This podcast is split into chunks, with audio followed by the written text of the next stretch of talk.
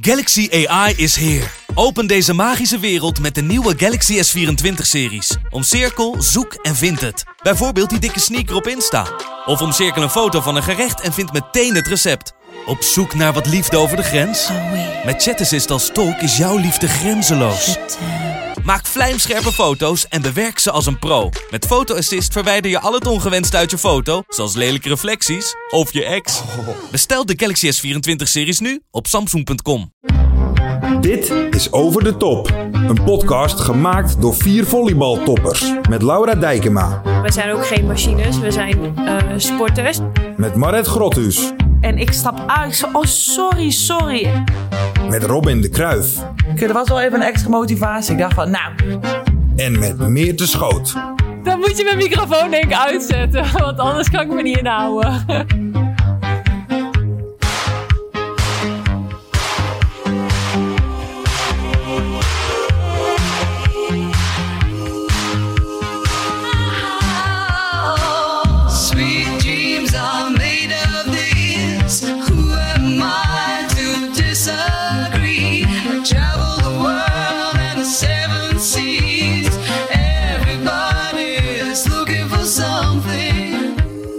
Hallo lieve luisteraars, Eh, we zijn er weer. Nou ja, ik durf haast gewoon niet met te openen jongens. Nu sinds jullie hadden natuurlijk voor mijn verjaardag zo'n reel gemaakt. En toen werd ik me er heel erg bewust van dat ik de hele tijd op dezelfde manier open. Dus nou ja, toch? Welkom allemaal in ieder geval. welkom, welkom. Ik weet ook niet of onze luisteraars eh, lief zijn of zo. Maar goed, ehm, eh, daar ga ik vanuit. Het is beter zo openen dan... Hallo, oude geile rakkers of zo. Dus, ehm, jongens, laten we, ook lekker leuk. met, Vind ik, ook, vind ik wel leuk voor de afwisseling. laten we lekker met de aflevering beginnen. Ehm, moeten we nog eh, terugkomen op vorige aflevering? Ehm, ja, Meert, jij zou ongetwijfeld ook wel wat reacties hebben gehad natuurlijk ook op eh, de operatie, op die aflevering. Ja, echt super lief. Echt. Eh, Ja, het is, ja, ik blijf het zeggen. Ja, ik voel me een soort van papegaai, maar het blijft overweldigend. En nu ook was wel heel. Ik had het berichtje ook naar jullie doorgestuurd. Echt wel mooi, zeg maar. De verpleegster die met mij naar ga- ging, waar ik de vorige keer ook een beetje geëmotioneerd over vertelde. Die, ehm, die is dus ook gaan luisteren naar de podcast. En eh, die zei van: Het was voor mij ook wel een reden om te gaan luisteren. Want ja, wij zien mensen direct na de operatie. Maar ja, we horen eigenlijk ook niet vaak dan terug nog hoe het is gegaan, weet je wel. Dus ik was wel nieuwsgierig hoe je het hebt ervaren. En ik dacht, nou, dat is wel een mooie gelegenheid ook om het te luisteren. En eh nou, die zei ook dat ze met tranen met tuiten had, eh, had geluisterd. En dat ze het zo mooi vond. En eh, nou, ze kwam vandaag, ik had vandaag weer chemo in het ziekenhuis. En ehm, ze kwam even langs, even buurten. En toen benoemde ze het ook nog een keer. En ehm, ja, dus ehm, ja, echt super mooie, lieve reacties. Echt, ja, echt heel lief en mooi. Dus ehm, Fijn, heel lief. ja. Leuk. Ja. ja, en ook mooi als, als mensen er ook iets aan hebben of de kracht uithalen. En ja, dus het is eh, wisselwerking. Ik Ja. vind het fijn en mensen vinden het fijn. Ja. Heel fijn. En eh Maret, jij op je dansmoes, want die hebben we uiteindelijk nog gedeeld via de, via de gram. Ja, ik had het een beetje onderschat. Ik denk van, nou, dat dansje heb ik wel even binnen eh 20 minuutjes onder de knie. Maar dat was nog wel moeilijk, joh. Ik heb echt nog wel eh, in totaal, nou, echt wel een paar dagen dat ik denk van, oké, nou, telkens een stukje. Ook zo- zo'n tutorial in slow motion, weet je wel? Van, oké, bij dit deuntje doe ik dit en dan naar voren, naar achter. Ehm, dus uiteindelijk denk ik dat ik er wel 3,5 uur tijd aan heb besteed om eh, dat hele ding onder de knie te krijgen. En dan moest ik natuurlijk fine-tunen. En op een gegeven moment dacht ik, het wordt niet meer beter, dit is het. Ja, we hebben Maar hier ook nog verschillende reacties. outfitjes voorbij zien komen. Ja, ja, het was, ja, ik had ooit die ene outfit, de Beyoncé-outfit, die had ik ook doorgestuurd naar mijn moeder. En die zegt, van, die komt absoluut niet op internet. Ik zei, nee, mam. Dus eh, toen eh, dan maar met eh, een- trui en, eh, en sneakers. Heerlijk. Maar even, mag ik even een shout-out? Want wij hebben natuurlijk die eerste try ook gezien. En nou, niet normaal hoor, hoe makkelijk jij dat oppakt. Jij zegt dan misschien, ik heb 3,5 uur erover gedaan. Maar echt, zo Nou, goed. Wij Ja, doen het je ja. niet na. Ik kan het dubbele de tijd eraan door- verdoen en nog steeds het komt er niet uit. Dus eh, ja, jongens. Ja. M- Misschien eh, zien jullie me over een paar jaar in een paal hangen en dan heb ik een nieuwe carrière als eh paaldanser. Ik loop er wel onder met zo'n vangnet, weet je wel? Met zo'n... eh, ja. Zo'n tuigje. Oh, Ja. heerlijk. Hey, maar ja. we hebben ook een, eh, een kampioen in ons midden opnieuw. Ja. Mogen we nog je, je zeggen of moeten we met u aanspreken? Aangezien jij de La Regina di Coppa Italia bent. De koningin Nou, van de eh, Coppa Italia. U is wel oké. Dat, eh, plaats. voor één aflevering, Robbie. Voor één aflevering krijg je hem. Ja. Krijgt, Uwe krijgt u hem. Ja, ja, krijgt u hem. nee, Gefeliciteerd, ja. wat goed. Ja, bedankt. Ja, ik, eh, eh, ik hoorde van tevoren dat ik eh, een record zou kunnen zetten. Of tenminste, ik had al een gedeeld record dat eh, met, met zes gewonnen bekers met een, iemand anders. Ik weet niet eens wie. En het was de mogelijkheid om hem te breken met zeven bekers. Dus er was wel even een extra motivatie. Ik dacht van, nou, dan, als ik nou nog een, ooit nog een keer in mijn leven een record kan zetten, dan, dan mag die hier toch niet verloren gaan. Dus Ja. eh, nou, het was even grappig, maar uiteindelijk, wat heb je eraan? Helemaal niks. Ja, sorry, maar jij zegt het is even grappig. Maar ik vind jou echt een fucking legend gewoon, hè? Ik ben Ja. echt oprecht zo trots op jou. Je Oh. staat gewoon echt ja, in de geschiedenisboeken van de volleybalman. Dat is echt niet normaal. Ja, je doet er heel nou, easy over, maar het is echt ja, heel nou, vet. omdat ik ook een, ik denk ook, je, hebt, je moet er zo'n eh, zo'n geluk mee hebben met welk team je hebt. En ik zit natuurlijk gewoon, heb ik het geluk dat ik ooit bij Coloniado ben gekomen en dat daar gewoon een heel goed team is gebouwd. En eh, dat ik daar zoveel jaar heb kunnen spelen. Maar in mijn hoofd, ja, die heb je Monica uh, de Gennaro, onze libero, die zou hem volgend jaar, kan hij dat record weer breken. Dus eh, ik denk, ja, dan heb ik hem een jaartje. Eh, maar ik vind het wel heel lief, ja. Kijk, nou, van nou, ja, dan bespreken we u met u aan, oké? Ja. Nou, ja, is wel heel lang. Nou ja, dat vind ik oké. Van één aflevering een uurtje naar een jaar. Dat Laura doet het een jaar. Wij, en ik doen het alleen deze aflevering. Ja, de majesteit. Nee. Hey, nee, maar- maar, het is wel echt, Ja. echt, echt zo goed. Ja, echt niet normaal. En je hebt gespeeld. Eh, Ja, toch wel. eh, Ja, maar dat is toch- Punten. Ja, nou, nou Oh, nee, ik was wel blij dat set, erin vierde kwam. set, derde set, ja. Ik was wel blij dat ik erin kwam. Het voelde wel een beetje lullig zo eh, van... Yeah, ik heb een record. En dan aan de kant Is een beetje anders? staan te cheerleaden. Terwijl eh, het is dus nog steeds hetzelfde. Maar het voelt voor, je, voor mezelf inderdaad... Zeker. Net even dat ik de bal nog heb aangeraakt, zeg maar. Dat ik nog iets heb bijgedragen voor mijn gevoel.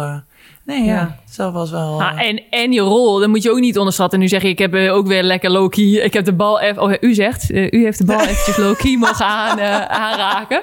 Maar ehm, ja, even serieus. Je kwam erin, eh, of u kwam erin. Ik, moet het ik ga het proberen consequent vast te houden. Maar, ehm, en u nam het hele team mee. In de zin van, ja... U ging iedereen aanmoedigen. Hou er maar en weer ik mee op. Ik die- kan ja, is- ik kan niet- ik kan niet serieus. Ik ook niet. Ik kan het ook niet.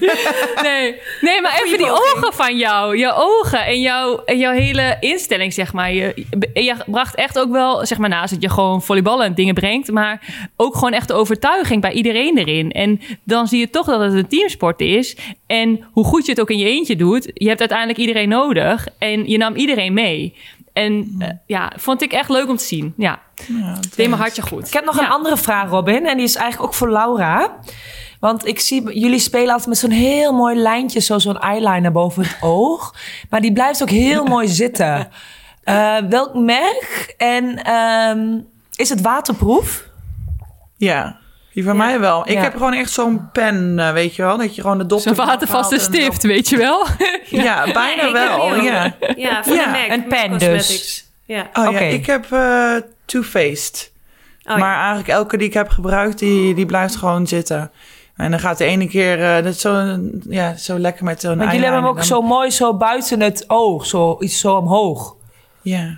Toch een beetje dat liftende effect. En met de leeftijd Ja, gaan die ogen ja. een beetje hangen. Ja, dan Ja. lift dat een beetje zo Echt, omhoog. ja. Ja. Ja. Ja.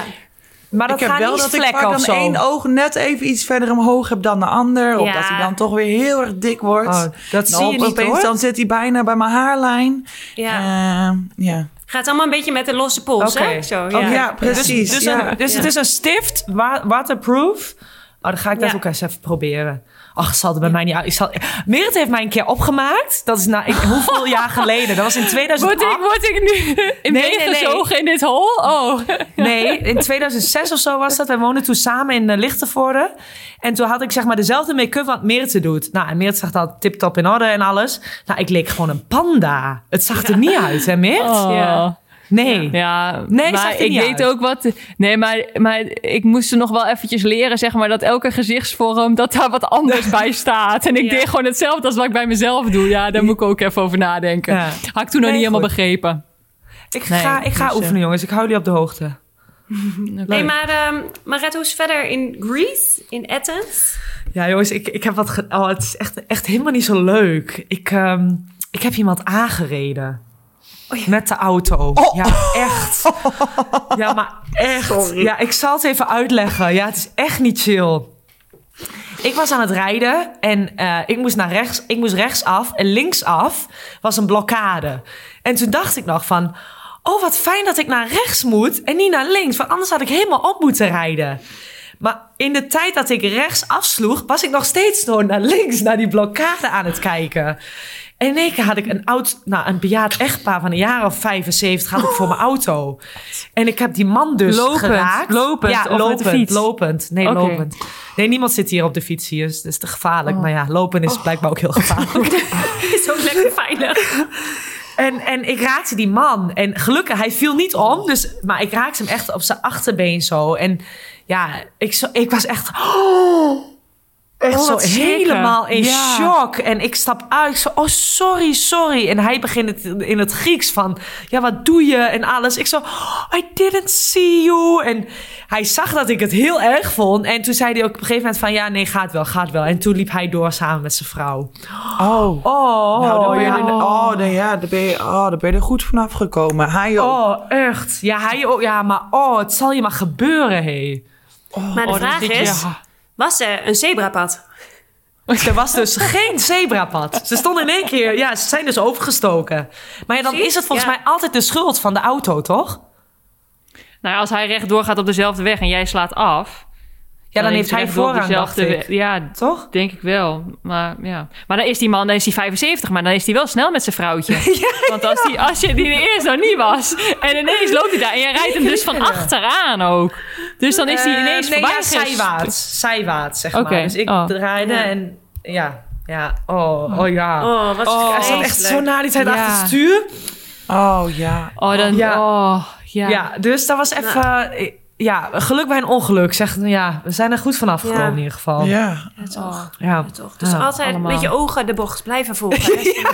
ja. Door de bocht heen kijken, door de bocht heen kijken. Ja, dat was hem, ja. Dat was hem.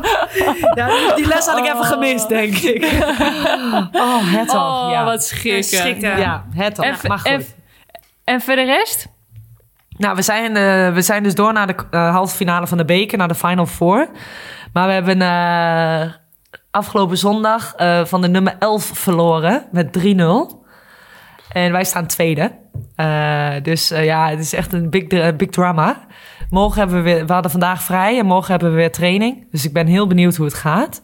Ehm, maar eh, de, de, de sfeer kan beter, laten we het zo zeggen. Oh ja.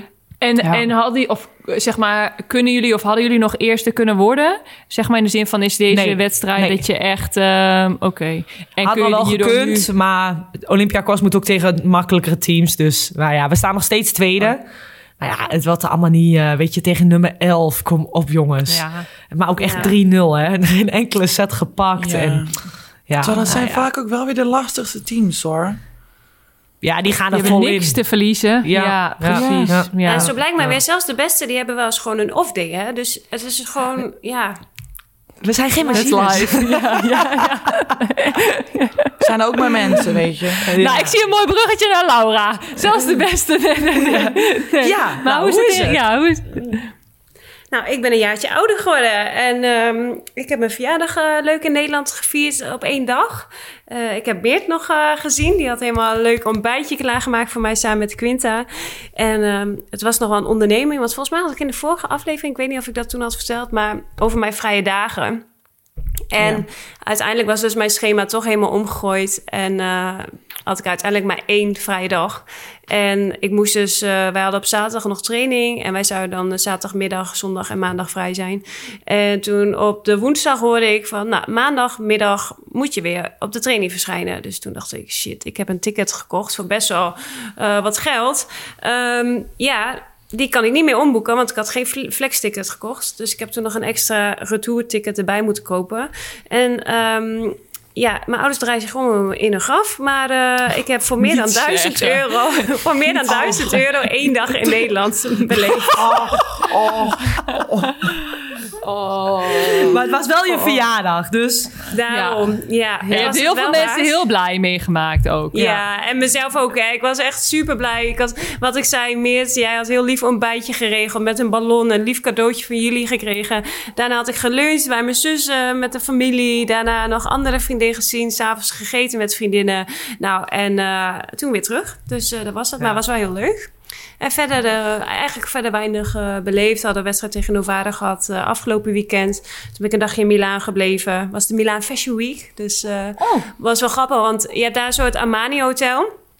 En eh, ik liep daar langs samen met het teamgenootje. En daarvoor stonden twee echt dikke rijen voor de ingang... met allemaal mensen, weet je, achter zo'n dranghekje... van eh, te kijken wie er binnenkwamen en zo. Nou, ik denk dat wij wel twintig minuten zo echt hebben lopen staren... naar alle auto's die voorkwamen rijden. En er kwam er weer iemand uitstappen. Helemaal zo, helemaal perfect in de kleertjes en zo. En eh, op een gegeven moment kwam er een of ander blond poppetje uit... en iedereen roepen, foto's en schreeuwen. En wij zo, oh, wat leuk. Ja, wie was het? Ja, geen idee wie het was, joh. Maar wel leuk om te zien, ja.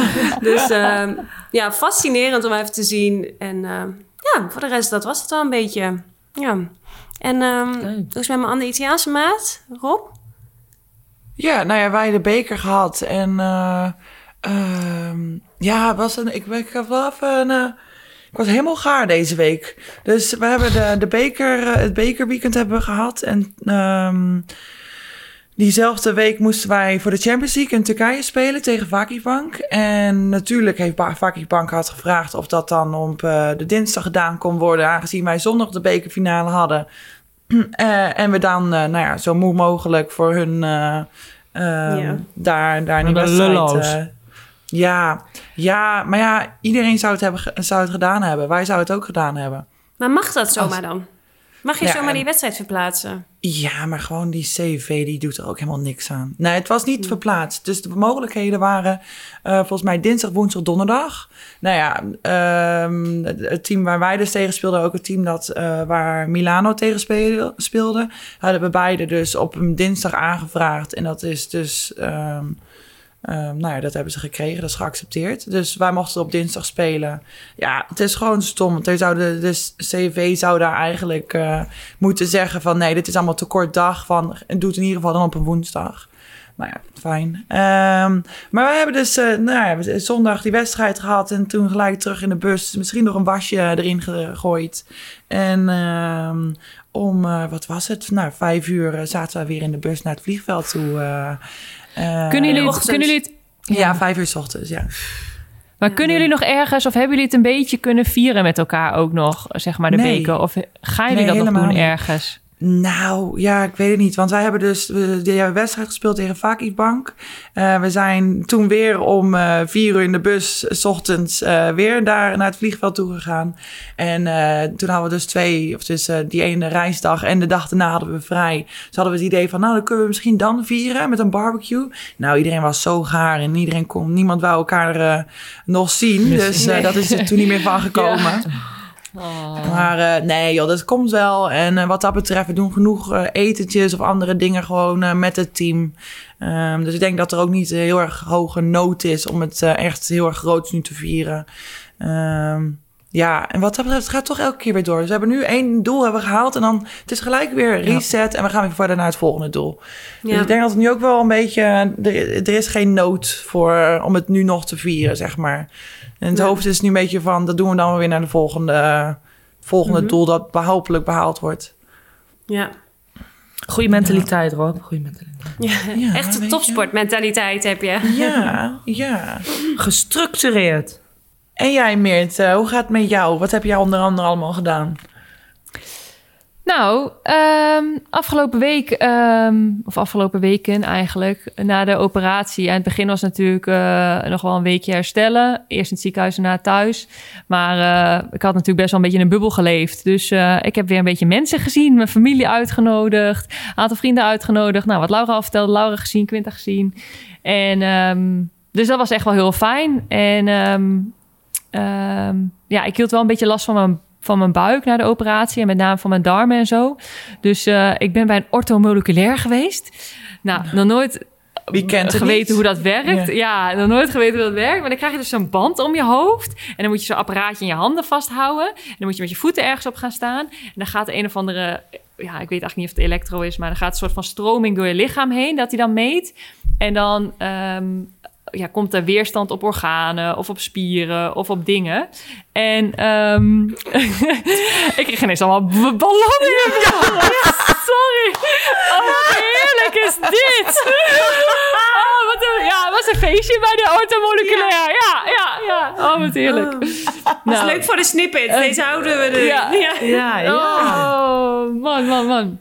Maar ehm, ja, maar ik, het was dus wel fijn. Want wat ik zeg, ik, eh, ik ben dus een beetje aan het zoeken met eten. Omdat ik gewoon... Het plezier gaat een beetje van eten af. Als je zeg maar de hele tijd last hebt van je darmen als je wat eet. En ja, gewoon een beetje vervelend. Dus ehm, ehm, ja, daar was ik geweest. Een beetje tips gekregen over licht verteerbaar voedsel. En nou ja, ook wel, zeg maar, dat is dan ook wel interessant dat je uit zo'n meting dan, zeg maar, stond ook echt mijn darmen op min-min. Dus dat ik super veel last had van mijn darmen. En dat mijn darmwand en zo allemaal niet goed is. En mijn maag, dat mijn hele maag geïrriteerd is. Dus het voedsel wat dan in de maag en in de darmen komt, wordt ook niet zo goed opgenomen. En ja, weet je wel, dus ja, dat, ja, op zich ook niet gek als je bedenkt dat ze gewoon, net als dat je als, je als ze worst gaan maken, ja, dan hebben ze ook zo'n hele, zo hadden ze mijn darmen zeg maar ook in hun hand. Dus op zich niet gek dat die darmen ook van streek zijn.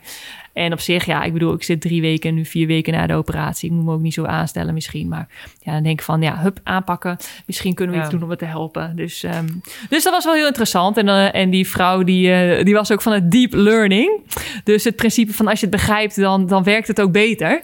En eh, dus die heeft ook echt vanaf 1 tot 5 ongeveer uitgelegd.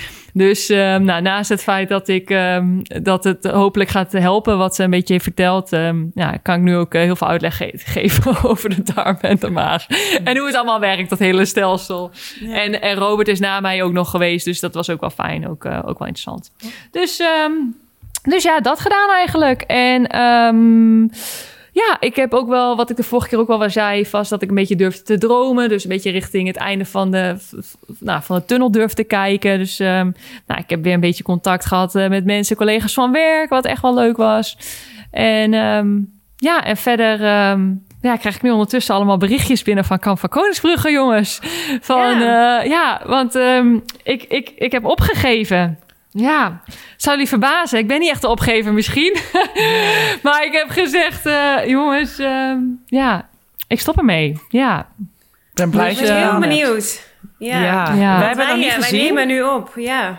Ja. ja.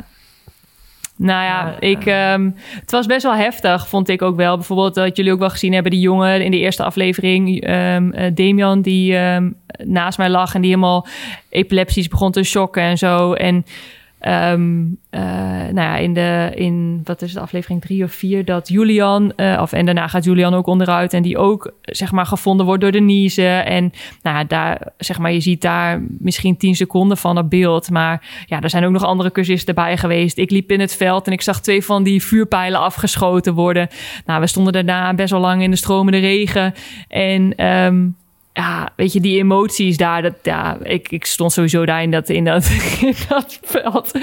En ik dacht dat het gras aan het praten was tegen me gewoon. Ik was helemaal de weg kwijt. Ik kwam later terug. Je gaat continu op je, op je bakkes. En ik kwam later terug en ik zei tegen mijn cursisten... Hoorden jullie dat ook, dat lawaai? En ik dacht echt, nou, ik dacht echt dat er allemaal geluiden waren. Maar niemand had wat gehoord. Maar gewoon dingen die ik mezelf aan het wijzen maken was of zo. Ja, echt. Kwam Ja, het dan dus, ook omdat ehm, je zo weinig slaap had gehad of zo? Dat je dan dingen Ja. ging zien die er niet waren?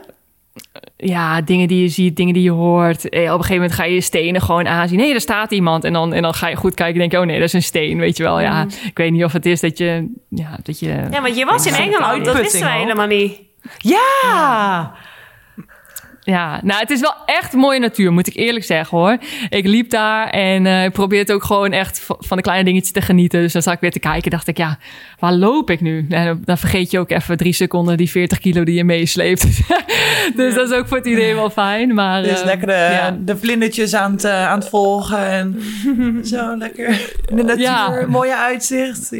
Ja. en ik zag op een gegeven moment kwam er gewoon iemand hardlopen, zeg maar. Gewoon iemand die daar woont. Die kwam zeg maar van de andere kant mij tegemoet hard gelopen. En die, en die, en die zat me ook zo aan te kijken van... wat ben jij aan het doen, idioot? maar goed, snap ik wel. Maar ik dacht, ik stel je voor dat je hier gewoon woont, weet je wel. Dat je gewoon elke ochtend even een stukje gaat hardlopen. met dit uitzicht. Hoe fantastisch, joh. Ja, echt... Ja, ja dus, ehm, dus ja, dus... ehm, Ben je blij? Ben Ja, je trots moest- op jezelf nu dat je hebt meegedaan?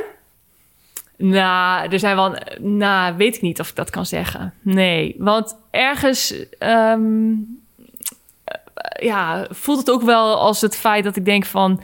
ehm, ja, ik heb aan de ene kant ook wel gezegd van ik stop ermee. En ik sta wel helemaal achter de reden in de zin van. ehm, ik ben ermee gestopt omdat ik in dat feedbackgesprek eh, terugkreeg dat ik nou, veel van het, van het team, van de cursisten vroeg. En dingen die andere mensen niet ehm, zouden durven vragen. Zo gaven ze dat terug. En ik schrok daar best wel van, omdat ik dacht van, huh? Zeg maar, dat gevoel heb ik helemaal niet eigenlijk. Nou, ik krijg een spontaan jeuk. Echt. ja. Maar waarom, waarom, waarom? Omdat ik vind dat jij eh, ten eerste niet heel veel vragen stelde. En ten tweede, jij stelde vragen die misschien anderen niet durfden te vragen, maar wat eigenlijk heel normaal was. Ehm, en ik denk dat de hele groep dankbaar was dat jij ze wel stelde. En dat iedereen zijn mond houdt, en lekker makkelijk. Ehm, en nu ben jij degene die te veel vraagt van de groep. Ehm, wanneer doe je het goed? Want als Ja. jij eh, eh, alleen voor jezelf zorgt, dan ben je een egoïst. Dan, dan, dan denk je niet aan het team. Maar als je op een ander wacht tijdens een wandeltocht, dan zeggen ze van nee, maar je moet voor jezelf zorgen. Jij, jij wilt toch winnen? Dus ik vind het, ja, wanneer kun je het dan goed doen? Ja. Nou, En jij Rob, wat, wat, eh, eh, zeg maar, wat, wat hoor jij? Ik ben wel nieuwsgierig naar jullie mening. Nee, ik had ook, mijn eerste reactie was ook van, nou, wat is dit voor iets belachelijks? En ik heb daarna, heb ik er heel veel over na zitten denken. Je zou er verstaan- versteld van staan. Ehm, ik, ik denk, ja, wij, wij hebben wel gewoon een hele andere prioriteit als atleten. En ik zeg niet dat dat egoïstisch is of dergelijke. Ehm, maar wij hebben één moment waarop we moeten vlammen. Dat is onze prioriteit. En de hele aanloop daar naartoe is gewoon een voorbereiding daarvan. Dus we weten ook wel dat we in die voorbereiding moeten we er gewoon voor zorgen dat we op het, weet je, dat we gewoon fit en op in de beste ehm, vorm mogelijk, dat we op dat punt aankomen. Ehm, dus dat betekent dus dat die thermoskan inderdaad opgetopt moet worden. Want weet je, je moet hydrateren en je zorgt gewoon goed voor jezelf. En je weet dat je heel veel aan kan, zolang al die ehm, omstandigheden juist zijn. Ehm, en ik denk dat, nou ja, voor hun, het is, het is natuurlijk zo'n extreem ding waar je aan mee hebt gedaan. Eh, ik kan me voorstellen dat dat voor hun niet het geval is, inderdaad. Van daar is het gewoon elke dag is het presteren en je moet door, door eh, grenzen heen gaan en, noem maar op. Ehm, ja, ik denk dat ik denk wij, wij zijn gewoon iets heel anders. Ehm, onze prioriteit is gewoon heel anders. En ik vind nog steeds, ik vind het ook bizar hoor, dat die, dat die grenzen verlegd moeten worden. Maar het is natuurlijk gewoon ook een bizar programma wat dat betreft. Ja, het klinkt nu ook wel dat, dat topsport dan niet veel voorstelt of zo. Want wij moeten ook elke dag onze grenzen zoeken wij toch op. En wij zitten toch ook alleen in het buitenland. En zie je maar te redden. Ja, en, en er wordt echt, ja, er wordt echt gewoon gezegd van... eh, ik heb een beetje het gevoel dat ze ons afschilderen... dat we een of andere supersterren zijn die alles eh, voor elkaar hebben... waarvoor alles wordt geregeld. Maar dan is, bestaat er echt een heel verkeerd beeld over topsporters. Misschien eh, wordt er bijvoorbeeld in de voetbalwereld... heel veel voor spelers als je bij topclubs speelt geregeld. Maar ja, ik ben het er zo niet mee eens... dat wij in een wereld leven waarin alles voor ons gedaan wordt... en Ehm, dat we ons altijd maar kunnen focussen op één taak. Want wij, wat je zegt, wij zijn ook geen machines. We zijn eh, sporters. Maar daarnaast zijn we ook nog gewoon mensen. Dus eh, wij moeten ons privéleven daarin ook gewoon mee eh, combineren en alles. En ja, het is net alsof wij echt... ja, ik weet niet. Ik, ik werd gewoon ontzettend boos van toen ik dat hoorde. En ik kon het gewoon niet leiden meer dat jij zo werd neergezet. Als jij een van de egoïsten was die maar uit het ideale topsportwereldje komt. En ja, ik weet niet. Vond ik gewoon een beetje vervelend. Ja. Nou, weet je, ik, ik vind het wel lief om te horen. En, en, en ik snap ook heel goed wat jullie zeggen. En ik ben het eigenlijk ook met jullie allemaal eens. En ik wil ook wel het gedeeltelijk ook wel opnemen voor Ray en Dai. Want ik snap wel, ehm, zeg maar... ehm, dat heb ik ook gemerkt bijvoorbeeld bij de... En dat, ik denk dat dat ook wel gedurende een topsportcarrière verandert. Als je jonger bent, dan ben je echt alleen maar eat, sleep, eh, train, repeat, zeg maar. Tenminste, dat was ik heel erg. Ehm, en ik denk dat dat in fases ook wel op een gegeven moment verandert. Dat je misschien wel energie hebt om de andere dingen bij te doen. En dat het leuk wordt, omdat het misschien allemaal iets makkelijker wordt, zeg maar, ehm, eh, ja, qua energie het, te verdelen. Ehm, maar ik, ik snap wel wat hij bedoelt. Maar eigenlijk bij het, eh, bij het punt, want wat dat wil ik zeggen. Want als je gaat werken, dan komen er ook honderd dingen tegelijk op je af, zeg maar, in een, in een normale baan. En al die klusjes, tussen aanleidingstekens, zijn nooit af. Zeg maar, een topsoortwereld is heel overzichtelijk. Je begint een training, eh, je eindigt een training... en dan is in ieder geval de training klaar. En natuurlijk zijn er allemaal dingen waar je mee bezig bent... en met teamprocessen. En weet je wel, die functioneert, dus misschien zit niet lekker in zijn vel... en dat soort dingen. Er zijn wel dingen die je ernaast hebt, maar het is wel overzichtelijk. En Ehm, dat heb je natuurlijk eh, wat dat betreft daar niet. Je staat 's ochtends vroeg op en je weet niet. Je weet, er is zoveel. eh, er zijn zoveel facetten, zeg maar, die onbekend zijn. En dat heb je in de topsport natuurlijk veel minder. En dat heb je ook, denk ik, in de normale wereld, werkwereld, veel minder. Zeg maar, dat is ook een stuk minder overzichtelijk, misschien wel wat dat betreft. Je probeert. Nou, ik ben het daar niet helemaal mee eens. Want ik, eh, ik vind inderdaad, het is wel overzichtelijk. Maar als je kijkt van hoe flexibel moeten, wij moeten zijn. Als je kijkt van eh, bijvoorbeeld wat ik in, in, Rusland heb meegemaakt. Dat ik ineens eh, om acht uur mocht opkomen draven om 10 kilometer te moeten hardlopen om straftraining te doen. Ehm, dat zijn ook zeg maar omstandigheden waarop je ook niet echt kan voorbereiden. En daar moet je heel flexibel mee om kunnen gaan. En Ehm, ik vind dat juist ook wel kenmerkend aan topsporters. Dat ze juist ook in ongemakken, juist zich daarin zeg maar, flexibel kunnen opstellen. En dan nog, alsnog weten te presteren. Kijk hoe vaak wij in Brazilië bijvoorbeeld in Halle hebben gespeeld. Dat, eh, dat het, het dak open was. Dat het glad was op de vloer, weet je wel. Eh, er wordt wel van je verwacht dat je presteert. En je moet wel met de veranderde situaties om kunnen gaan. Dus ja, ik Eens. vind dat je jezelf daar ook wel echt tekort mee doet of zo op een of andere manier. Nou, ik vind ook niet. Ik ben het ook in die zin ook. ehm, want ik. ehm, zeg maar, het moment dat, dat, er, dat ik bewijzen van. Want daar was ik eigenlijk heel nieuwsgierig naar. Van oké, wat ga ik doen onder extreme stress? In de zin van weinig slaap. En je moet ineens naar huis binnenlopen met allemaal boeven. En daar moet je iets gaan doen, weet je wel. Ehm, eigenlijk was ik heel nieuwsgierig hoe ik in die situatie. totaal niet een realistische situatie van eh, dagelijks leven. Daar was ik nieuwsgierig naar. Weet je wel, hoe ga ik daar reageren? Weet je, ehm, ehm, ja, daar was ik eigenlijk nieuwsgierig naar. Maar daar ben ik nooit gekomen, omdat ik dus de feedback kreeg eh, van hun ook wel dat ik, nou, zo voelde het voor mij, tot last was van het team. En ik heb daar best wel lang over nagedacht. Eh, Zij vonden dat ik veel vroeg van de groep. Nou, ik heb dat ook wel bij een aantal mensen geverifieerd. Van, goh, weet je wel, ehm, vroeg ik veel van de groep? Nou, mensen die zeiden echt, "Huh, nee, hoezo kom je daarbij? Helemaal niet. En dus, ehm, en heb ik zitten nadenken. Ik heb wel veel van hun gevraagd, omdat ik heel veel vragen heb gesteld aan hun, zeg maar, tijdens uitleg. Ehm, eh, bijvoorbeeld, dan kregen we een les eh, navigeren. Ja, dan stelde ik wel veel vragen. Omdat ik het gewoon heel graag heel goed wil doen. En omdat ik heel graag heel veel duidelijkheid daarover wil. Zodat ik zelf zo goed mogelijk, wat ik best wel lastig vind, kan inschatten van wat is goed. Want ja, weet je wel, topsport is wel heel meetbaar ook. Van wat is goed, wat is fout, je wint of je Ja. verliest.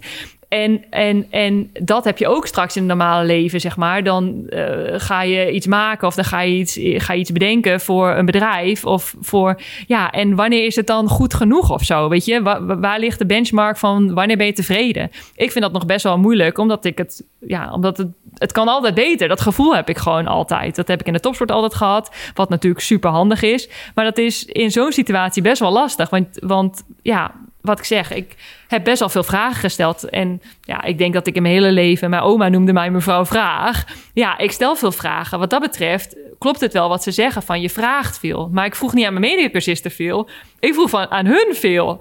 Dus ehm, met een hele andere... Ja, als je het niet vraagt, dan zeggen ze van ja, maar als het niet duidelijk was, waarom heb je niet gevraagd? Weet je, Ja. dus ik, ik weet niet. Ja, ik- ik- en het is ja. met een andere, ja, en het is met een ander doeleinde, zeg maar. Dat is ook wel een beetje mijn gevoel geweest van. En daar heb ik ook wel last van, wat Lau ook wel zegt. Ehm, ik heb ook wel het gevoel dat ze een bepaald beeld hebben van de topsporter Meerte. Want de topsporter Meerte is een bepaald type. En, ehm, ja, hokje. en, ja. en, en, daar, en ja, en daar moest ik me een beetje tegen ehm, beschermen of zo. Of daar moest ik voor mezelf opkomen om te laten zien dat ik anders was. In plaats van dat ik gewoon mezelf kon zijn en dat ze zeiden... oh, Meert is zo, weet je wel? Nee, Meert zat in een bepaald hokje. En ja, dus dat, dat vond ik zelf ook wel... ehm, ja, ik weet niet, daar moest ik ook wel... eh eventjes, daar moest ik even een plekje geven. Ja. Goed, ja. Ja. Wij hebben ook een eh, enquête natuurlijk eruit gegooid voor de, deze opname... waarin onze luisteraars ook hun input konden geven. En mijn vraag aan jullie is eigenlijk... ehm, vinden jullie jezelf eigenlijk egoïstisch? Want uit de enquête kwam... eh, was de vraag gesteld, topsporters zijn egoïstisch. En 52% zei daarop ja. En 47% zei daarop nee. Dus dat is echt meer dan de, meerderheid, of meer dan de helft. denkt wel dat topsporters egoïstisch zijn. Maar het zit wel dicht bij elkaar, moet ik eerlijk zeggen. Ja. 50-50. Ja, Wat vind jij zelf, Poes? Vind jij eh topsporters egoïstisch? Nee, ik vind het niet. Want als, het ligt eraan hoe je het bekijkt. Want als je kijkt, ehm, ik doe een teamsport. En ik zet mezelf en mijn problemen, mijn blessures, zet ik altijd aan de kant om in dienst van het team te kunnen spelen, om goed te kunnen spelen. Ehm, dus ik cijfer mezelf daar altijd weg voor het team. Ja. Op vrije dagen, wanneer ik misschien beter eh, mijn rust zou kunnen pakken, eh, zoek ik mijn vrienden en familie op. ehm, omdat ik die wil zien, omdat ik eh, ook aandacht natuurlijk aan die relatie wil geven. Ehm, dus in die zin vind ik mezelf niet egoïstisch. Maar ik denk wel dat je enigszins natuurlijk ook... Iedereen moet ook aan zichzelf denken, ook aan je eigen carrière. Maar dat heeft niks met topsport te maken. Want heb- werk je in het bedrijfsleven, ben je een arts... dan moet je ook je operaties doen Ja. tijdens, eh, tijdens tijden wanneer, wanneer iedereen missie op het terras zit. Ik bedoel, dat heeft niks met topsport te maken. Dat heeft gewoon met je eigen carrière te maken, vind ik. Ja, dat had ik namelijk ook nog. Ik eh, zat er namelijk, ik heb ook even wat langer over nagedacht. En eh zat ik ook te denken, ja, stel je voor hè, want eh, we zeggen wel topsporters zijn egoïstisch, maar voor elk beroep moet je eigenlijk dingen laten en dingen doen. Ik bedoel, ik zat te denken, die zusters, ja, misschien heeft een van die zusters wel een vriend die nou ja, zijn dromen komen uit als ze elke avond weer samen in bed kunnen liggen. En die zuster die heeft, heeft nachtdienst. Ja, Ja. weet je wel, ga je dan voor die, voor die elke avond samen in bed li- liggen? Of ga je voor je droom als zijnde van, nou, ik ben zuster en ik wil ook nachtdiensten kunnen draaien. Want dat vind ik ook leuk, weet je wel, ook spannend. Weet je, dan moet je ook concessies doen, moet je ook keuzes maken in het leven. Nou, is misschien ja, als, wat is dan groter? De droom van zijn van zuster? Of van ga je dan mee in, in zeg maar het sociale aspect? ehm, eh, ja, ik, ik lig elke avond gezellig naast mijn man in bed. Dus ik denk dat dat in elke, nou, in elk werk ook wel is dat daarin keuzes gemaakt moeten worden. Ja. Ja, dat, eh, dat eh, had ik nog even bedacht. Ja. Dus dat is niet alleen een topsport. Nee. Ja. Nee, en, en ook als je kijkt naar de definitie van egoïsme, die hebben we opgezocht voor deze aflevering, is van eh, zelfzucht is een menselijke eigenschap waarbij ieder, iemand streeft naar eigen voordeel en geluk met verwaarlozing van de belangen en het geluk van anderen. En ehm, ja, ik kan van mezelf zeggen dat ik in die zin echt niet egoïstisch ben, dat ik belangen van anderen soms daar meer aan denk dan aan mijn eigen geluk en eigen belangen. Maar goed. Ja, ik zit ook even te denken, ik zit te luisteren, te denken van waar, zijn, waar hebben sporters eigenlijk dat, eh, waar, waar komt het idee toch vandaan dat, dat atleten egoïstisch moeten zijn of überhaupt zijn? Want eigenlijk iedereen in mijn ehm, directe kringen ehm, vind ik het totaal niet egoïstisch. Vind ik juist dat er heel veel meiden zijn die, ehm, weet je, het werk dat we doen en hoeveel we van huis weg zijn, doen ze juist, doet iedereen juist heel erg zijn best om wel nog de familie en vrienden te zien wanneer ze dat kunnen.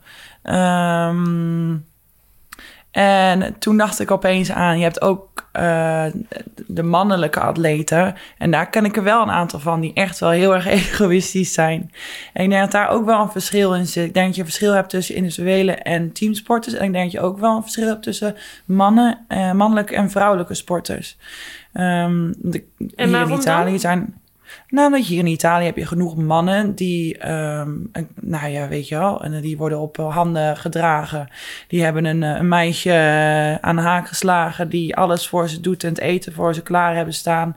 En ze zijn moe en eh, ehm, die zijn wel echt voor hun eigen gewin, zeg maar. Van die gaan dan nog wel stappen en die gaan uit en die gaan dan met de, met de bros, met de, de mannen gaan ze nog even daarheen en daarheen. Terwijl de vrouw eh, voor de kinderen zorgt en het huis schoonhoudt. En als het die mannen uitkomt, dan zijn ze weer thuis. Maar bij hun is het wel echt van, zij moeten, weet je wel, zij brengen het geld in. En maar dat is ook oké voor de vrouwen op dat moment. Vandaar hebben ze allemaal Ja, dus is het egoïstisch? Vind ik wel, alsnog. Ja. Ehm, Ja. Maar eh, Als ze beide maar gelukkig dat, zijn. Dat, ja, Ja. prima. Ja. Maar ik, ik denk dat daar gewoon, ik denk dat wij als vrouwen dat er hier in Italië in ieder geval enorm ehm, is met je bent een atleet en helemaal voor mannen van dat is aantrekkelijk. Die krijgen veel geld, zijn vaak fysiek goed gebouwde kerels, eh, krijgen veel aandacht en eh, nou die blijven dat tot hun veertigste doen, omdat ze ook niet op een gegeven moment nog kinderen hoeven te, weet je, dat kan allemaal samen. En dan hebben ze toch op een gegeven moment wel een, een mooie vrouw die, die hun daarin eh, nou ja, bezorgt wat ze willen. Ik denk dat met vrouwen dat het veel meer is van we zijn aan het nadenken wat er in de toekomst is. We willen onze familie en vrienden daar nog ook iets voor zorgen. En op een gegeven moment is het, het, het atleet zijn ook weer voorbij. Ik weet niet, ik denk dat daar ook een verschil in zit met ehm, hoe belangrijk het dan op een gegeven moment nog is. Ja, want we hadden ook gevraagd van eh, sporters met een egoïstisch imago. En er waren inderdaad ook eh, heel veel mannen die daarin werden genoemd. Ehm Maret, heb jij het rijtje van eh, welke sporters bij de het vaakst werden genoemd in onze enquête? Ja. Ja, dat is Cristiano Ronaldo. Die heeft een egoïstisch imago. Sven Kramer werd vaak genoemd. Max Verstappen. Dus er zijn eigenlijk... Oh nee, en dan Memphis Depay ook. Ja, Eh, en Jutta Leerdam werd ook genoemd. oké. Ehm, oké. En vooral veel voetballers Ja, als antwoord. Ja. Ik vind Jutta interessant. Ja, Ik Ik, ken haar misschien niet goed genoeg, maar wat ik daar dan op haar social media, eh, media voorbij zie komen, denk ik, ja, maar die vliegt wel overal over de wereld om bij die vriend van haar te zijn. En Ja. dan zie ik haar ook weer met familie. Ik denk, eh, ik Ja, dacht, komt ik had ja, juist eigenlijk Ja. zelf op, eh, op eh, minst egoïstisch had ik verwacht dat mensen het zouden zeggen. ja. ja maar er komen ook Maar- antwoorden uit waar wij ook niet goed uitkomen. Rob. Oh, ik weet, al, ik weet al precies dat ik het meest egoïstische persoon... Ik zei het vandaag tegen Ben. Ik, zou, ik weet gewoon al dat ik er het slechtste uit ga komen als het meest egoïstische persoon. En ik denk dat dat echt gewoon is wat mensen een idee hebben. Eh, ja, nee, het zal wel. Ja, maar dat komt is dat ook, misschien ook wel omdat ehm um, Jutta is denk ik ook wel soms sterk in interviews. Dat ze ook zegt van ja, daar wil ik het niet over hebben. Weet je, over een privéleven wil ik het nu Mhm. Maar niet hoe hebben. is dat egoïstisch? Ja, Ja, maar vind ik heel mensen krijgen dan gauw een beeld van oh, nou, eh, verwaand of eh, Ja, weet je, terwijl dat niet realistisch egoïstisch? is. Nee. fascinerend. En dan hebben we de met een sociaal imago. Dan hadden we wij vier natuurlijk. Laura werd vaak genoemd. Meerte werd ook vaak genoemd. En wij niet. Eh wij, jij niet zo. erbij dus- gezet, zo van bij. Nee, nee, nee. Ja. Nee, want wij hebben wel alle vier. En dan eh Rotje Federer. eh Epke Zonderland. eh Juran, Juran Di Martina. En Bibian Mentel werd ook nog genoemd. Ja, en dat, dat, eh, Ja, ja, dat is wel Ja. echt terecht, lijkt me. ja. En Femke Bol. ja. Oké. Wat grappig. Nee, was zo... Ja, ja. Ja. Ja, ik vind het heel moeilijk om daarover te oordelen. Want wat jij net zegt, Rob, van ja, ik ken al die mensen niet persoonlijk. En ehm, ja, sommige mensen kunnen ook heel lief overkomen en wel mega ego- egoïstisch zijn. Het is maar net wat voor Oh, beeld je juist, neerzet. ja. Dus ehm, Ja. ja. Oh, zeker. Zeker weten. Oh mijn god, hoeveel mensen ik er... Sorry. Ik krijg, nu, ik krijg helemaal Ja. jeuk opeens. eh. nee, maar er zijn echt zoveel mensen die dat allemaal het lieve imago opdoen. En, het, ja. en dan heb je zelfs teamgenoot. En dan is het echt van, wie ben jij? Dit is gewoon Ja. zo'n totaal ander persoon. Mhm. Ja, Geef bij mij dan maar gewoon liever een, een- nou ja, recht toe, recht aan. eh, ik weet wat ik van je krijg. En, eh, Mhm. Geef mij dan maar een Robin, weet je? Helemaal nou, goed. ja, weet je, dan Meret zelfs liever nog. Nee, Marty. Krijg ik ook ballonnen? nee, je kreeg geen ballon in beeld. Jammer nou. Nee. Ja. Oh, heerlijk. Maar goed, dat beeld wordt toch wel een beetje geschetst. En ehm, van een sociaal imago en, en, en ehm, egoïstisch imago. Dus we hebben ook een andere vraag gesteld, ook over ons vieren in de enquête. Nou, laten we die even, even snel behandelen. Kritiek van coaches hoort bij het vak en moet je slikken. Nou, 82% zei van eens en 17% zei oneens. Dus mensen vinden dus dat als je topsporter bent en je ontvangt kritiek, dat je dat maar moet slikken. Ja, ben ik eigenlijk wel met je eens. Nou, ja, ik eigenlijk ook wel. Echt? Ja. Ik dus Tot een echt bepaalde dus niet. hoogte. Hoezo Nee, niet? want Als het terecht is? ja, tuurlijk. Maar ehm, ik bedoel Kritiek is van niet slecht? Kritiek hoeft niet altijd. eh, je hoeft het toch niet altijd te slikken. Je kan toch wel gewoon eh, de discussie aangaan met iemand. Het is toch niet dat je een topsporter bent dat je Oh. altijd alles maar moet incasseren. Dat ben ik nee, helemaal zo- met Laura eens. Ja, want ik, eh, bijvoorbeeld over Ray en Duij gesproken.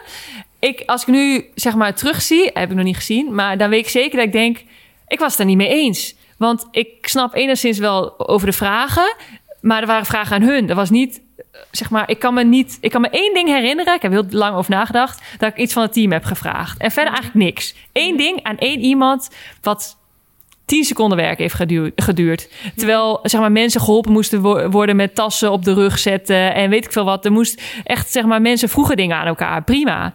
Maar zij zeiden iets en ik heb gewoon, gewoon niet gezegd van ja, maar ik, eh, kun je een voorbeeld geven? Of w- waarin heb je dat gezien? Of hoezo? Want dit en dit en dit is eigenlijk mijn observatie. Helemaal niet. Maar ik ben dus wel e- eens met Lau. Dat ik vind dat gesprek. Ik denk dat heel veel sporters het wel heel moeilijk vinden en spannend om dat gesprek aan te gaan. Terwijl uiteindelijk heb je een gezamenlijk doel. En denk ik juist ehm, dat door over een gesprek te voeren, dat je nog veel beter kan worden samen, dan dat je inderdaad gaat zitten en het incasseert. Maar ik heb ook wel gemerkt in de topsportwereld dat sommige coaches en eh, dat wel heel lastig vinden. Dus dat dat, dat, je, dat, dat het wel lastig kan zijn als sporter zijnde. Ja. Maar ik bedoel ook niet dat je niks terug moet zeggen. Of dat je niks terug kan zeggen of de discussie kan aangaan. Want daar ben ik ook helemaal voor. Maar als, als ik tien ballen uitsla aan de lijn... en de coach zegt van ja, maar wat je nu doet is niet goed... ja, dan kan ik de discussie wel aangaan. Maar ja, die man heeft wel gelijk. Dus Ja. Ja, nee, Ja. Maar ik bedoel, dat is ook meer in de zin van dat we niet alles maar hoeven te slikken. Dat je echt wel wat ja, terug mag zeggen. Want als je kijkt naar het bedrijfsleven, als je het vergelijkt met eh, je manager die geeft je kritiek, dan hoef je dat toch ook niet te slikken. Dan kun je daar toch op reageren, zeg maar. oh ja, dan, nee, dat ben ik helemaal met je eens. Ja, ik vind het. Ja. Ik had hetzelfde als, eh, als Meret opgevat, inderdaad. eh want je hebt ook mensen die op elk ding een antwoord hebben. En het is niet mijn schuld. En, maar dat is helemaal niet waar. Of zus en zo. Van, op dat punt van je hebt een coach en die is daar om jou te helpen eigenlijk. Want een kritiek is ook niet meteen dat je wordt afgevallen of iets dergelijks. Nee. Het is om jou beter te maken. Of in ieder geval ervoor te zorgen dat je het beter gaat doen. Ehm, dus ik denk dat dat niet nodig is. Maar ik denk dat daar gewoon normaal gesprek, een uitleg of een vraag. En weet je wel, waarom wordt er. Ik, ik heb het soms nodig, zelfs om het te begrijpen hoe ik een bepaalde beweging moet doen. Wat het nut ervan is. Want dan begrijp ik gewoon van. Nou ja, ik snap het dan wel beter. Dus Ja. als daar gewoon die uitleg al is. Maar ja, dat hoeft niet. eh nou, ja. Dus ik ben met allebei eens. Inderdaad, ik kan me even anders opgevat. Heeft iemand anders nog andere eh, opvallende uitslag gezien in de en- enquête die eh, jullie nog eh, willen bespreken? Nou, wie is het meest kritisch richting teamgenoten? Dat is toch Robin. Oh ja, zeker. Ja. Met 38,6 Nou, trouwens, ik vind jij ook. Ik, Ja, ik zit ook heel ik hoog. Zat, had ik zelf, ja. ik, ik, ik had niet eens, ik wachtte niet eens op, de, eh, op het antwoord van, de, van de mensen van het publiek. Ik dacht gewoon voor mezelf, ja, ik zeker. Jij ook. Ik, denk, zit 1% eh, lager, 37,6. Ja, Ja. ik Ja. denk, eh, ik denk dat wij twee ook echt wel daadwerkelijk het hardst kunnen zijn eh, tegen Ja. teamgenoten. Ik denk Maar- dan Lau en dan Meert. Omdat Ja, jullie klopt. het Ja. ook misschien eerder uitspreken.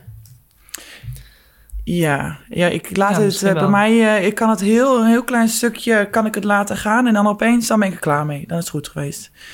Ja. Ehm, Ik ga na Ja. de tijd eh, aan, een, eh, aan het eh, de diner of bij de lunch eventjes zitten. En dan ga ik het gesprek aan. Dat is meer, meer mijn, mijn ding. Ja, en dan nog steeds niet tot het punt komen. Dat ze Echt heel voorzichtig. Ja, ja. En dan, ja, ik heb zo gezellig gekletst, maar ik ben nog steeds niet... Drie uur later, ja, dat ben ik. Ja, ja. Oh, maar ik moet wel zeggen dat ik nu wel echt veel minder... want jullie kennen me vanuit het nationaal team... en dan kan ik echt ook wel een stuk harder zijn... en, en ook wel een heel kort... nou, niet heel kort lontje... maar een stuk korter lontje. Ehm, dan wat ik hier bij de club toch heb. En dan heb ik gewoon echt heel veel meer geduld... en ook... eh, eigenlijk niet, ik word eigenlijk niet meer boos. Dus ik kan het meer gewoon vuur in de ogen van, kom, we gaan ervoor, we doen het met z'n allen. Maar ik, hoef, ik heb niet het idee dat ik achter iemands kont aan hoef te gaan dat ze het beter moeten doen, omdat iedereen zelf die verantwoordelijkheid zo voelt. Ja. Ehm, dus ik denk dat jullie echt wel versteld zouden staan als jullie me hier bij de club zouden kunnen zien. Eh, ik ben echt, ik ben, ik ben zen, jongens. Maar ik vind bijvoorbeeld ook wel dat Laura gedurende de jaren ook daar wel in veranderd is. Jij eist nu veel meer van je teamgenoten dan, eh, nou ja, zeg maar acht jaar terug. En dat, en dat is natuurlijk ook logisch. Maar ja, daar ben je wel, tenminste... Ja, dat is- heeft denk ik ook wel iets met zelfverzekerheid te maken. Dat je weet wat je kan eisen. En ehm, Zeker. ja, want ik denk dat ik dat misschien in mijn jongere jaren ook gewoon echt niet durfde. Of, of niet durfde uit te spreken. Want omdat ik ook wel dacht van, nou ja, eh, zelf doe ik het vast ook allemaal niet helemaal goed. Ehm, ja, dat ik het op die manier ook niet durfde uit te spreken. En misschien ook niet echt wist wat normaal was. En inderdaad, door de jaren heen ben ik daar wel eh, in veranderd. En weet Ja. ik ook zelf veel beter, zeg maar, waar ik voor sta of zo. Ja. Ja. Dus Maar ik denk dat het ook wel. Ik denk ook wel dat we er allemaal ook wel meer in geleerd hebben. In de zin van je weet ook wat de norm is, zeg maar. Wat, er, eh, eh, wat is het niveau dat je moet hebben tijdens een training? Wat mag je van iemand verwachten? Wat kan iemand? Weet je, omdat je daar meer een gevoel bij krijgt en, en daar beter en meer van weet. Ook gewoon door ervaring. Ik denk dat iedereen. ehm, ja, dat dat ook wel logisch is dat Ja. je dan die rol pakt of zo. Of dat je dat ook meer gaat doen. En dat je dat, ja. Ik denk dat Hey, dat, dat en ook eh, wie van ons kan dan het beste met kritiek omgaan?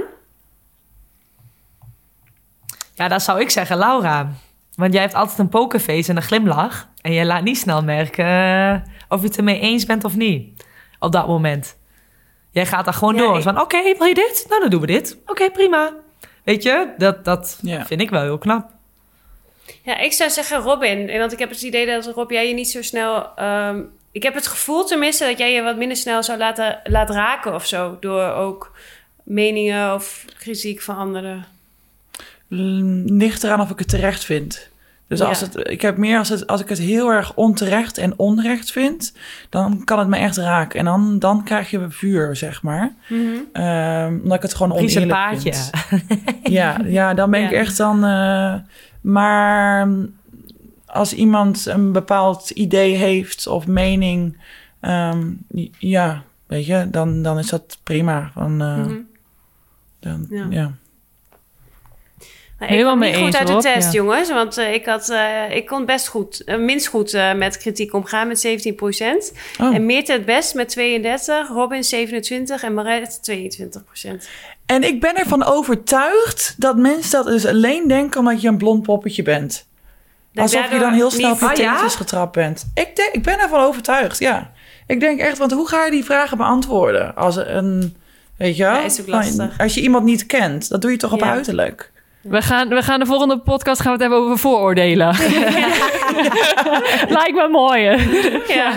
Ja. Ik neem het de luisteraars ook niet kwalijk hoor. Ik vind je nog steeds lief. Volgende opening is gewoon nog steeds met lieve luisteraars. Hey, bevooroordeelde luisteraars. Ja. Oh, nee, maar zeker. Maar, maar dit is, ik zit alleen te denken hoe ik het zelf zou beoordelen Ja. als ik iemand niet persoonlijk ken. Ik zou het precies Ja. zo zeggen. Ik zou jou ook als, eh, als degene die het minst kritiek kan pakken, eh, zou ik ook, ja. ja, grappig is dat. Ja.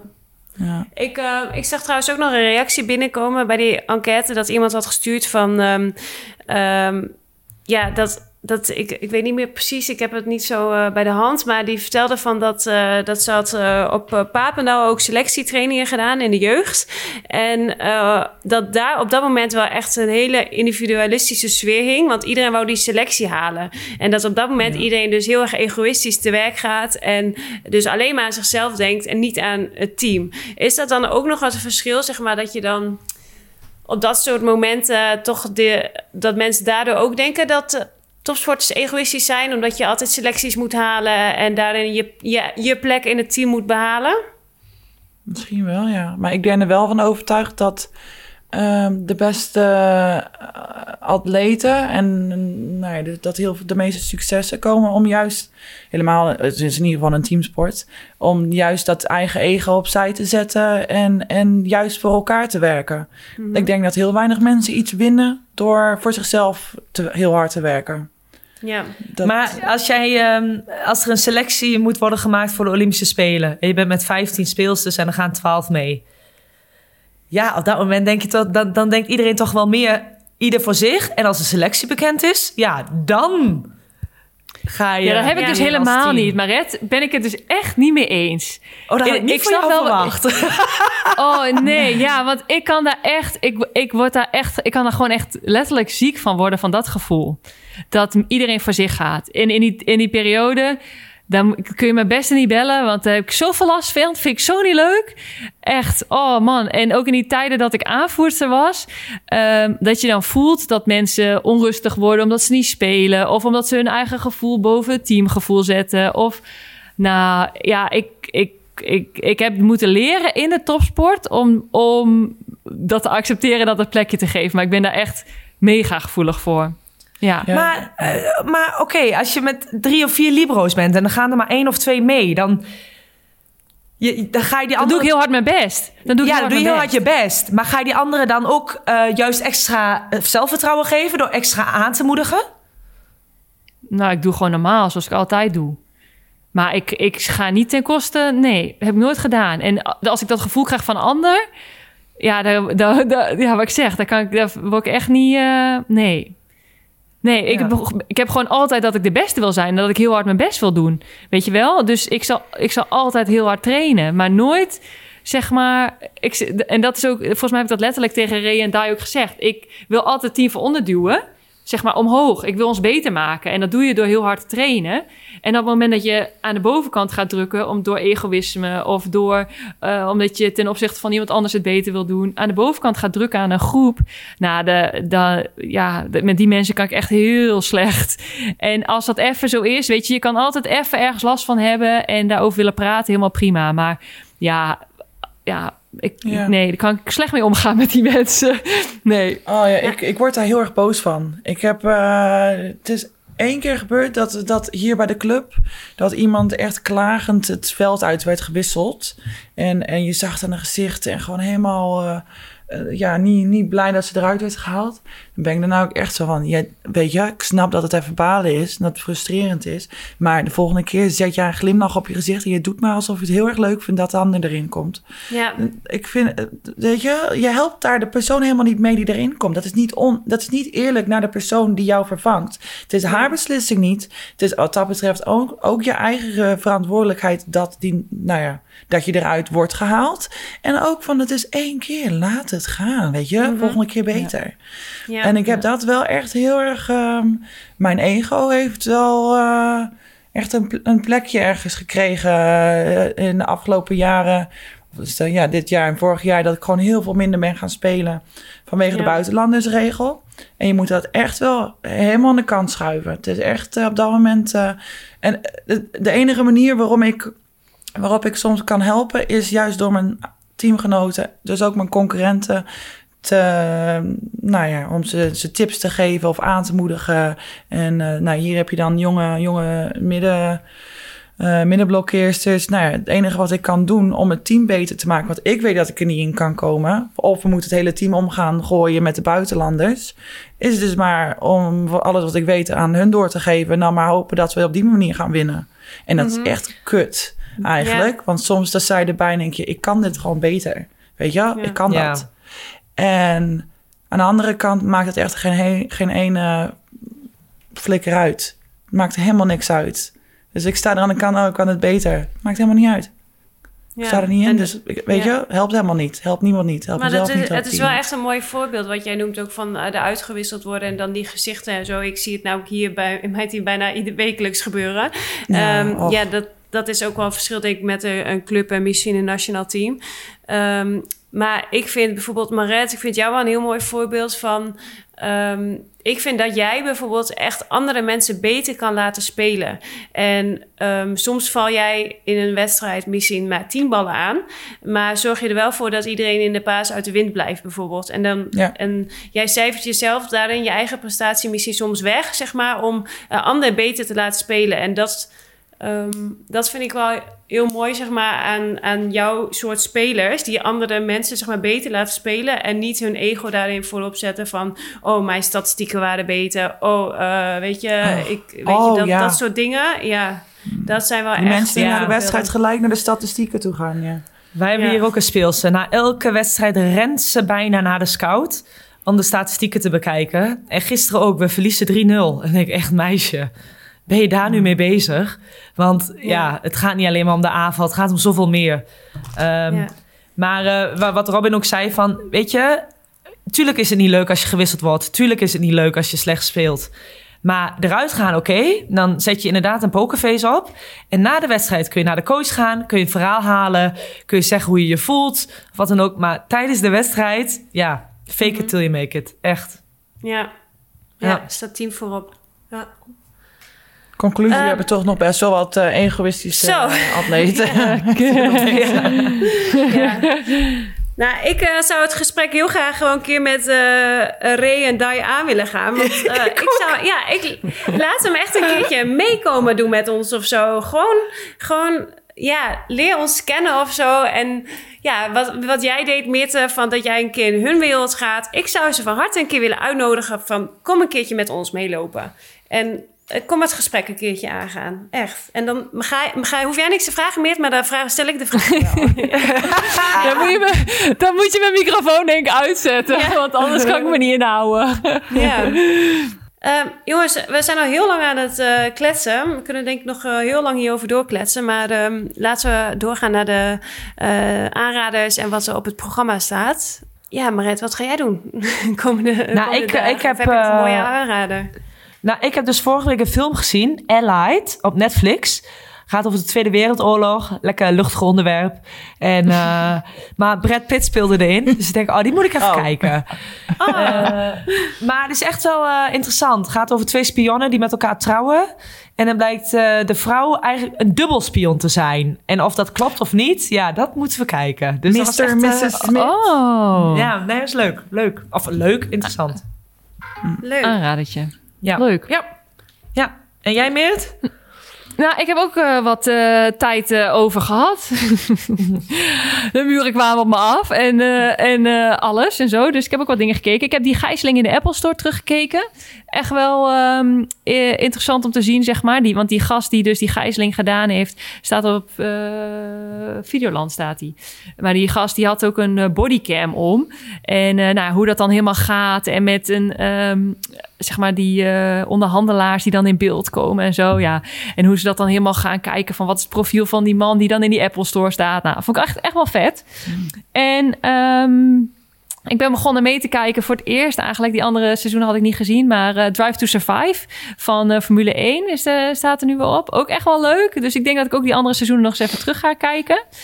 En wat ook net op Videoland is gekomen, Boris Becker. De, de, de, Oh. de Rise en de Fall van Bo- Boris Becker. Ben ik eigenlijk ook stiekem nog wel nieuwsgierig naar. Die heb ik nog niet gezien, maar ehm, lijkt me ook wel leuk om te kijken. Dus ehm, veel nieuwe dingen online. Dus ehm, Kijk tips, leuk. leuk, kijktips, ja.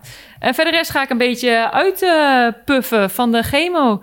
En hoop ik dat ik eh, de vibes die ik hiervoor had van de chemo... eh, ja, dat die een beetje hetzelfde blijven. En niet dat ik ineens hartstikke misselijk word... of eh, gekke reacties krijg of zo. Dat, eh, dat hoop ik een beetje. Ja, Fingers crossed. een beetje goed Ja. inkikt.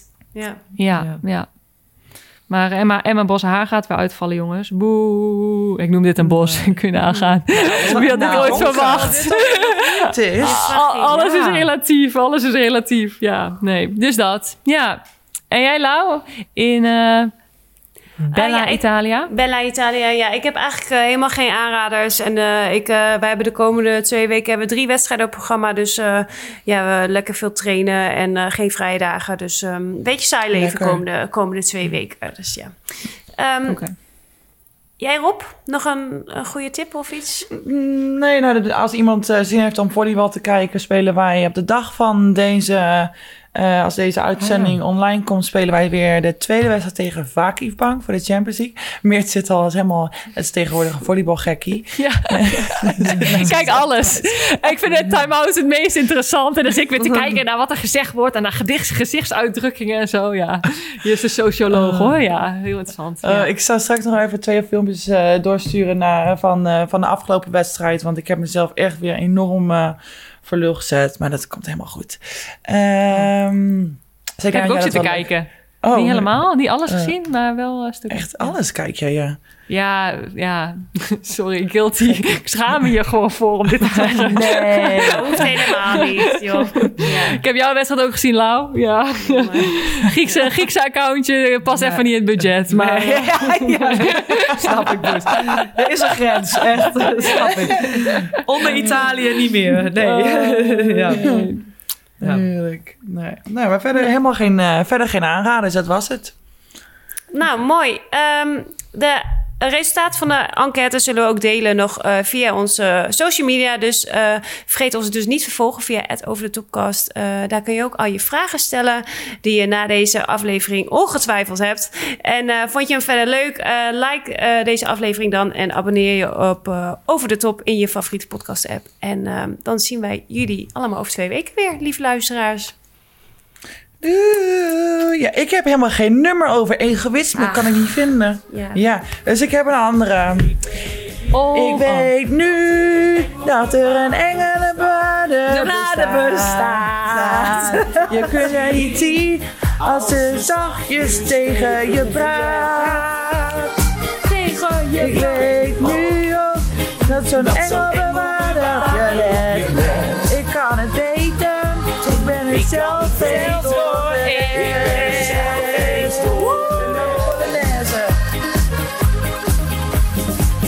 kilometer, dan ben je weer thuis. Je ziet in de verte het dak van je huis. Je voelt dat je slaap hebt, toch rij je maar door. Een engel bewaar.